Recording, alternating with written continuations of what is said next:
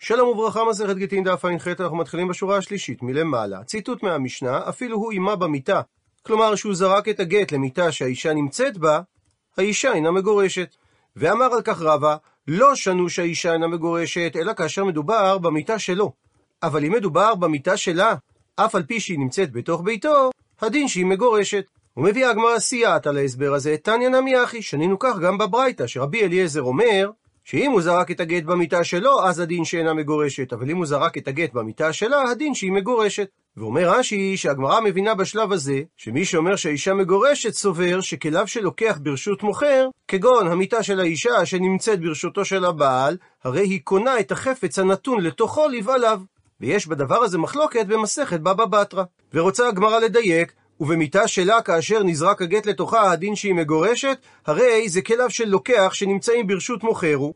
ואם כך, שמט מינה ניתן להסיק שכליו של לוקח ברשות מוכר קנה לוקח. דוחה הגמרא לא צריכה, אין בהכרח הוכחה מכאן למחלוקת בבבא בתרא, מפני שניתן להסביר שלא נצרכה הברייתא לדבר, אלא במקרה דגבוה המיטה עשרה.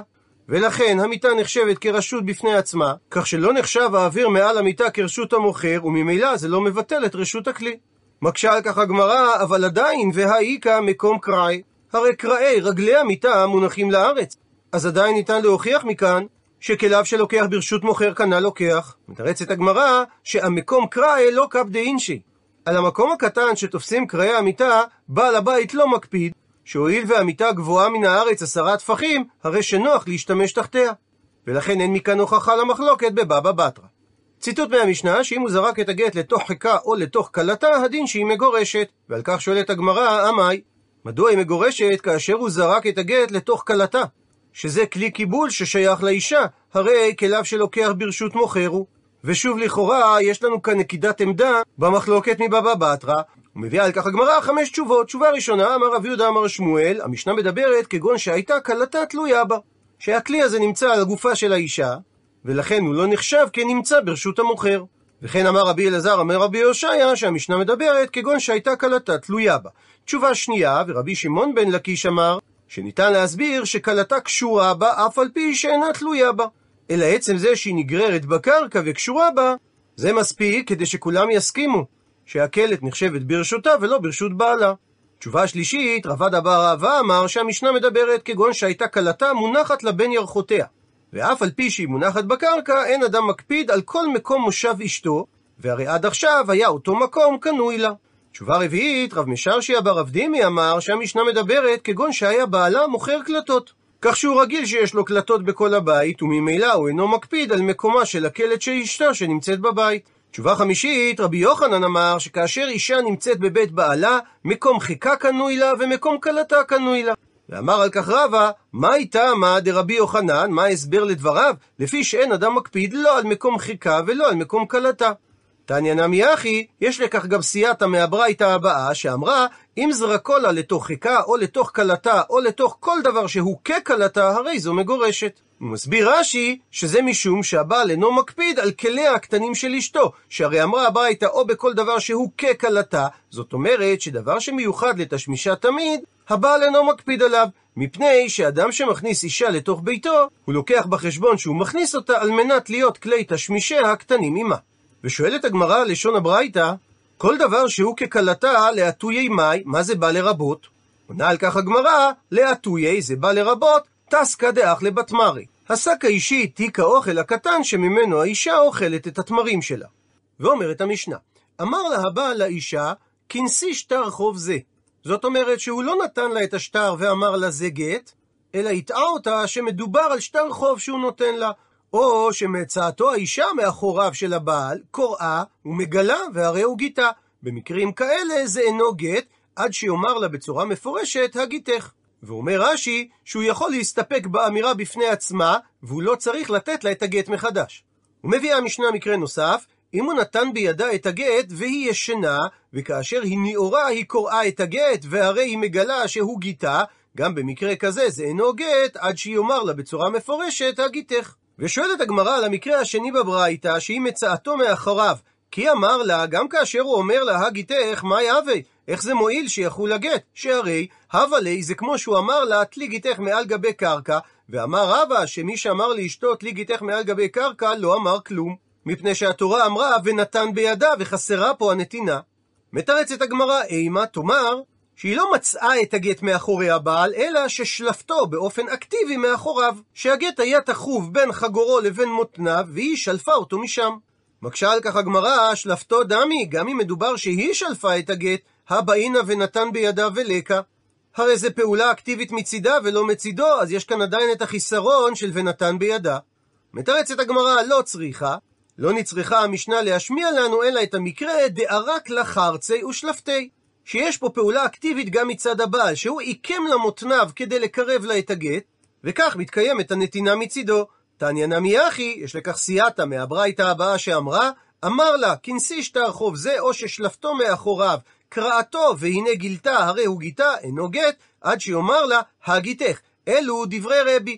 הרי שאמר רבי במפורש, לא מצאתו מאחוריו, אלא ששלפתו מאחוריו.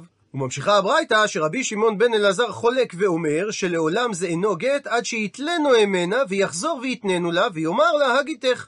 וממשיכה הברייתא אם נתנו בידה והיא ישנה וניעורה וקוראה ומגלה בהפתעה והרי הוא גיתה במקרה כזה אינו גט עד שיאמר לה הגיתך. אלו דברי רבי. רבי שמעון בן אלעזר חולק ואומר עד שיתלנו ממנה ויחזור ויתננו לה ויאמר לה הגיתך. ונשאלת השאלה מדוע הייתה הברייתא צריכה להשמיע לנו את המחלוקת של רבי ורבי שמעון בן אלעזר בשני המקרים? עונה על כך הגמרא וצריכה, הדבר נצרך. דאי יתמר בהך קמייתא. אם הברייתא הייתה משמיעה לנו את המחלוקת רק במקרה הראשון, שהוא אמר לה כנסי שטר חוב, או ששלפתו מאחוריו, אז הייתי חושב לומר שבהאיכא אמר רבי שזה אינו גט עד שיאמר לה הגיתך, משום דבתי גרושי היא. שהרי היא ניעורה ואינה ישנה, ולכן לא חסר אלא שיגיד לה הבעל הגיתך. ולכן אמר רבי שכאשר לאחר מכן אומר לה הבעל הרי גיתך, חל הגט שהרי היא קיבלה את הגט במצב של ערנות. אבל במקרה שהוא נתן בידה את הגט והיא ישנה, זה מצב דלאו בתי גרושי היא, שהיא לא בת גירושין, שהיא לא יכולה לשמור את גיתה.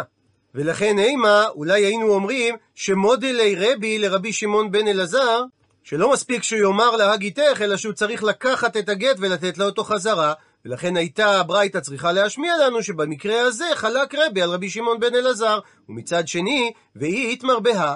אם הברייתא הייתה משמיעה לנו את המחלוקת רק במקרה הזה, אז היינו אומרים שבהכא אמר רבי שמעון בן אלעזר, שכדי שהגט יחול הוא צריך ליטול אותו ממנה חזרה ולתת לה אותו. אבל בהך, במקרה הראשון שאמרה הברייתא, אימה, אולי היינו אומרים שמודל לרבי שמעון בן אלעזר לרבי. שהרי במקרה הראשון אין את חיסרון הישנה, לכן צריכה להשמיע את מחלוקתם בשני המקרים. ועוד בענייני קבלה כאשר המקבל ישן. אמר רבא, בעל שכתב לגט ונתנו ביד עבדה הכנעני כאשר הוא ישן ומשמרתו האישה.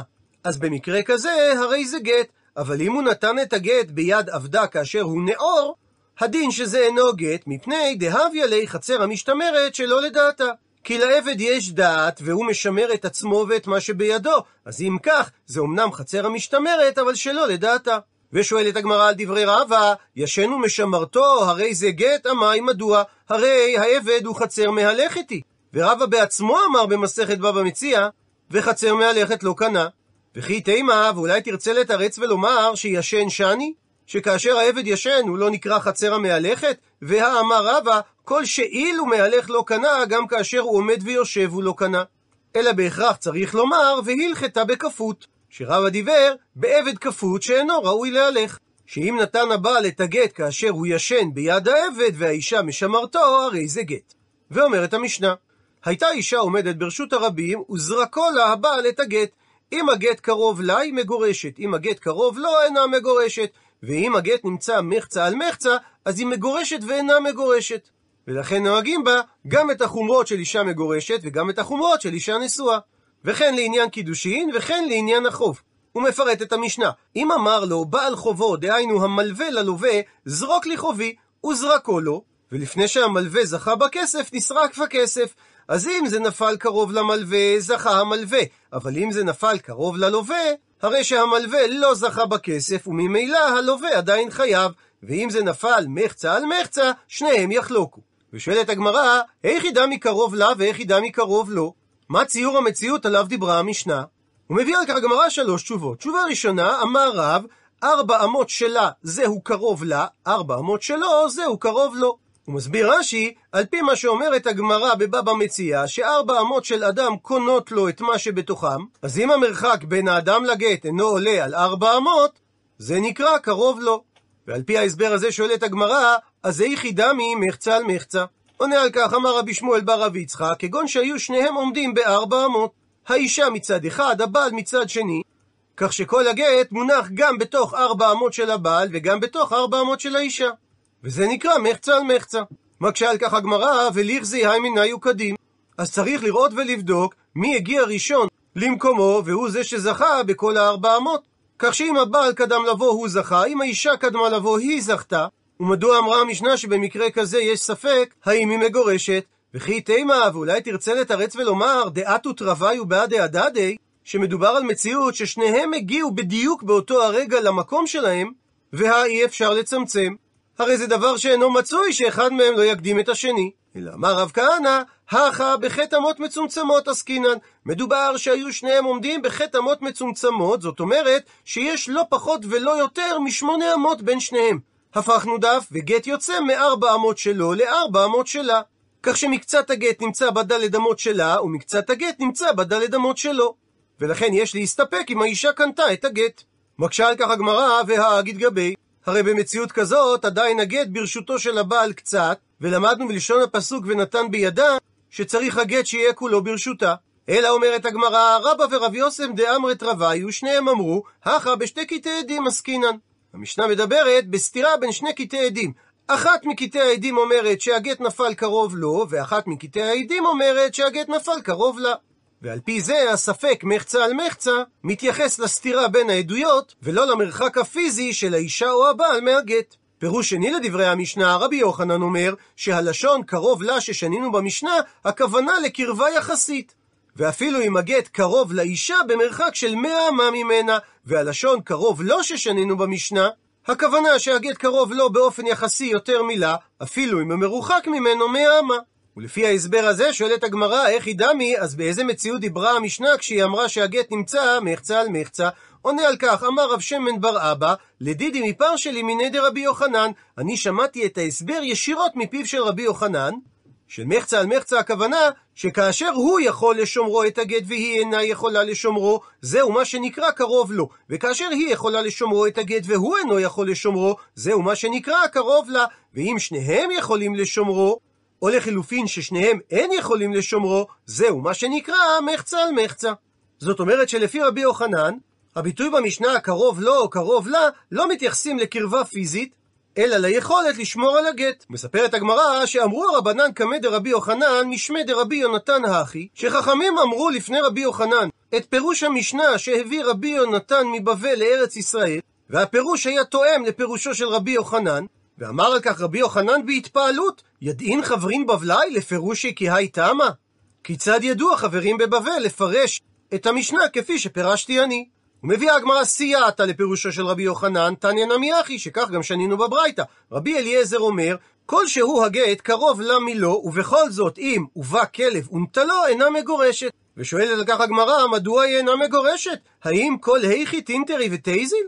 וכי כל הימים היא צריכה לשמור את הגט? והרי פשוט שאם הגט נפל במקום שקרוב לה, היא זכתה בגט, וממילא היא מגורשת, והיא לא צריכה להמשיך לשמור עליו. אלא לאו, בהכרח צריך לומר שרבי אלעזר הכי כאמר, כך הוא התכוון לומר, שכל שקרוב לה הגט מלא. עדיין צריך לבדוק, ואילו היה בה כלב ונטלו, והוא הבעל יכול לשומרו את הגט מבני הכלב, והיא אינה יכולה לשומרו, למשל במקרה שיש הפסק נהר או גבשושית בינה לגט, על מציאות כזו אמר רבי אליעזר שהיא אינה מגורשת. וזה תומך בדברי רבי יוחנן שמשמעות הלשון במשנה קרוב לה, קרוב לו, לא מתייחסת בהכרח למרחק הפיזי, אלא ליכולת לשמור על הגט. ומביאה הגמרא פירוש שלישי למשנה, אמר לשמואל לרב יהודה כינוי חיבה, שיננה, שנון וחריף שכמותך. מה שאמרה המשנה קרוב לה, היא התכוונה כדי שתשוח ותתלנו. שמדובר על מרחק פיזי כזה קטן, שהאישה יכולה להתכופף וליטול את הגט, ועם זאת, ואת לא תעביד עובדה, אל תעשה מעשה ותפסוק שבמקרה כזה הגט כשר, עד דמתי גיתא לידה, עד שיגיע הגט לידה בפועל. ולעניין פסיקת הלכה מספרת הגמרא שאמר לרב מרדכי לרב אשי, הווה עובדה הכי ועצרכו החליצה.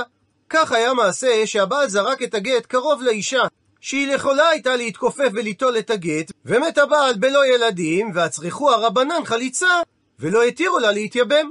זאת אומרת שחששו לדברי שמואל, שמא היא לא זכתה בגט, כך שהיא אלמנה ולא מגורשת. ציטוט מהמשנה, וכן לעניין קידושין. אמר רבי אסי, אמר רבי יוחנן, שרק לגיטין אמרו, שאם הגט נפל קרוב לאישה היא מגורשת, ולא לדבר אחר. מסביר רש"י, כגון אם זרק הלווה למלווה את חובו קרוב לו ועבד, שלא אומרים שזכר המלווה, שרק בגט שבעל כורחה של האישה הגט קנוי לה, אומרים שלאלתר זוכה האישה בגט שקרוב לה, אבל בדברים אחרים לא. הייתי והקשה רבי אבא לרבי אסי, הרי המשנה אמרה וכן לעניין קידושין. עונה לו רבי אסי, שאני הטעם, אכן שונה הדין בקידושין והוא זהה לגיטין, דכתיב מפני שכתוב, ויצאה מביתו והלכה והייתה לאיש אחר. אז יש היקש בין ויצאה, שזה הגירושין, לבין והייתה, שזה הקידושין. הייתי וממשיך רבי אבא ושואל את רבי אסי, הרי כתוב במשנה וכן לעניין החוב. ופירטה המשנה שאם המלווה אמר ללווה אזרוק לי חובי, הוא זרקו לו. ואבד הכסף. אז אם נפל הכסף קרוב למלווה, זכה הלווה ונפטר מחובו, אבל אם נפל הכסף קרוב ללווה, המלווה לא זכה בו, וממילא הלווה עדיין חייב. ואם נפל הכסף מחצה על מחצה, שניהם יחלוקו. וזה עומד בסתירה לדברי רבי יוחנן. עונה לו רבי אסי, אחא במאי עסקינן? כאן במשנה באיזה מציאות מדובר? דאמר לי, המלווה ללווה, זרוק לי את סכום חובי ותיפטר. והיות שהוא אמר לו כך במפורש, אז אם נפל הכסף קרוב למלווה, נפטר הלווה. אבל רבי יוחנן דיבר על מציאות שהוא אמר לו, זרוק לי חובי בסתם, שבמקרה כזה הלווה לא נפטר, כי משמעות הלשון, תזרוק במקום המשתמר.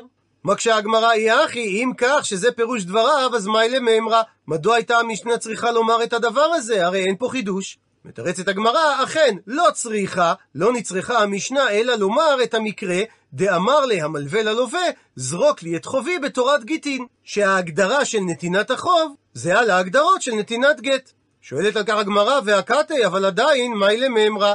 איזה חידוש יש בדבר שהמשנה הייתה צריכה להשמיע אותו? עונה הגמרא, מה עוד תימה? מה היית חושב לומר? שאולי מצי אמר לי, יכול המלווה לומר ללווה, משתה אני בך. בוודאי שלא התכוונתי שתזרוק לי את הכסף למקום שאינו משתמר, כמה השמלן.